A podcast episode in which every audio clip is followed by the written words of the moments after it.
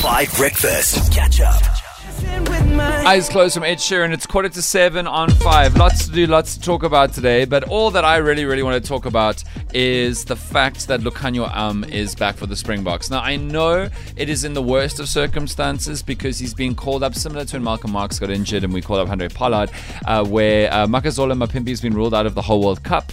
And so that sucks. But Lukhanyo Um, and now we're in the same situation as Pollard again with can he get fit? Because, well, he's been injured for a while, right? He was even being a pundit doing sports analysis. Yeah, absolutely. He was doing an incredible job there, but I mean, you know, you could tell that that's not where he wanted to be. Yeah, it should he- have been in France. But remember, he only got injured in that uh, warm up game against Recently. Argentina. So, uh, and it also wasn't a match that he really should have been playing. You know, it, it didn't have much, you know, weighing to it. And, and so to get injured then felt like such a blow to his dreams, you know, and, and now they're doing this direct swap, which is, it's heartbreaking for Makazole because remember, he got that uh, hat trick try against Romania and then now he's out. He's really been playing his heart out and Lukhanyo is going to be going through if, if we do progress to the quarterfinals. Yeah, but Lukhanyo Um, Holly, he's my favorite rugby player of all time. I would die for that man. He's a genius. He is very good. He, i i oh, sorry, yes. Mudley's Majors. Tell me about Lukhanyo Um, Mudley.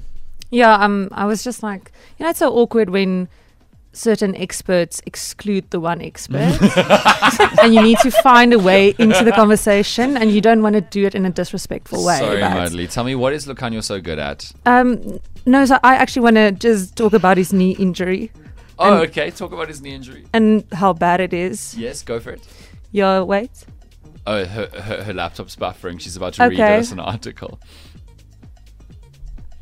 Okay, give me some. Okay, keep talking. I'm just, I'm just the knee injury. Okay, and he's go- okay, and he's gonna, he's gonna, he's he's been called up. Yes, what's your source that you're currently reading in front of us? Um, no, no, this is my own notes. I made Okay. it yesterday when I spoke to him. Okay, so back to me and. Oh, you spoke to him? Yeah. You spoke to Oh, Lukhanyo. duh. Okay, well. Uh, Isn't that what sports analysts do? I- Like, I, I- just, I just called I'm him and I said, "Hey." Okay, yeah, that's very impressive. No, listen. Lukhanyo Am is the man who made the pass for Makazole Mapimpi's try in the last World Cup final. He is the man who set up Cheslin Kolbe's try in the last World Cup final, although Cheslin did have to sidestep half of the England team. Love you, Cheslin. He is like a playmaking genius. He's the razzle dazzle. Do you remember that, Colleen? Yeah. When he did that around the corner pass around his back, no look to set up that try against New Zealand. He's a playmaker genius. And I do feel like, particularly if Libbok is not on the field, we need some razzle dazzle sparkle in that back line that, all, all due respect, most of our other backline players can't do so well anymore. Or at least aren't as good at Lucanio um, um, is at that thing, which I think he's the best in the world at. So I hope he gets fit. I hope that he gets to play. I, I don't know because he'd have to pretty much. We can't keep doing a 7 1 split if you're Oh, going to yeah. have Andre Pollard or Lucanio um, available if they're not starting. Wouldn't you agree, Madly? Yes, just a moment. Um, what is that thing Lukhanyo Am is good at? I'm going to play a song while Madly figures out what she has to say Isn't he like? No, he doesn't kick. No, we already covered. we already covered. real. What we had was real. I've been thinking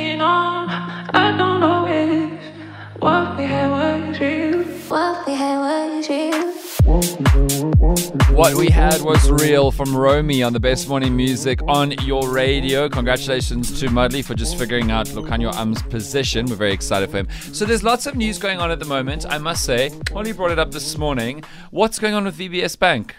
Did you just shrug? Um, yeah, because now is- you want me to go into detail, but um, this is the moment I would usually ask Tabo what Exactly, what is going on. but I Younger? know that Floyd Shivambu didn't disclose, you know, the three payments that he received. Good. I think it amounted to like 180,000 rands. Good. So he's going to be docked nine days of his salary. Good. Yeah. And why is this a big deal? uh, Dan, I, I came up with quite a lot of info. So, for those of you who uh, struggling to remember, VBS Bank was a bank which was created and seemingly, seemingly sig- had significant investment in it, shall we say, from prominent economic freedom fighters members. Floyd Shivambu, Julius Malema, all these people are implicated. VBS Bank uh, suddenly became very popular for a few years, particularly in the north of the country, if I remember correctly. Lots and lots of people from Limpopo and that.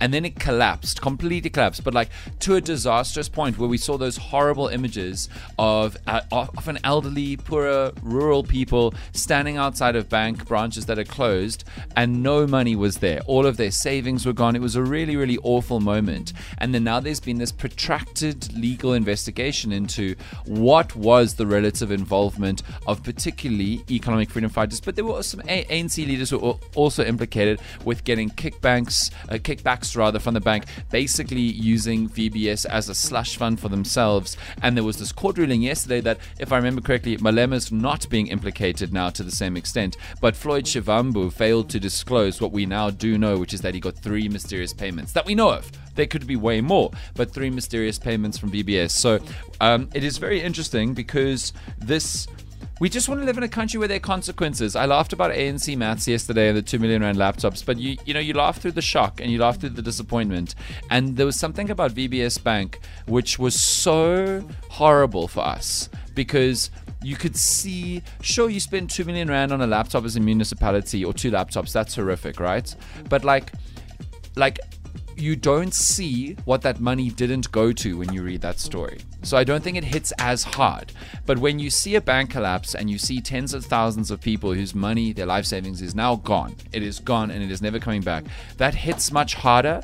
And so I know that we should try and hope that all criminal activity is caught out and justice is served, but this one is one that I think should matter a little bit more to South Africa. So that's what's going on with VBS Bank. I'm going to play you Nasty C's No More, and then we are going to get into karaoke for today. Catch up on some of the best moments from 5 Breakfast by going to 5FM's catch up page on the 5FM app or 5FM.co.za.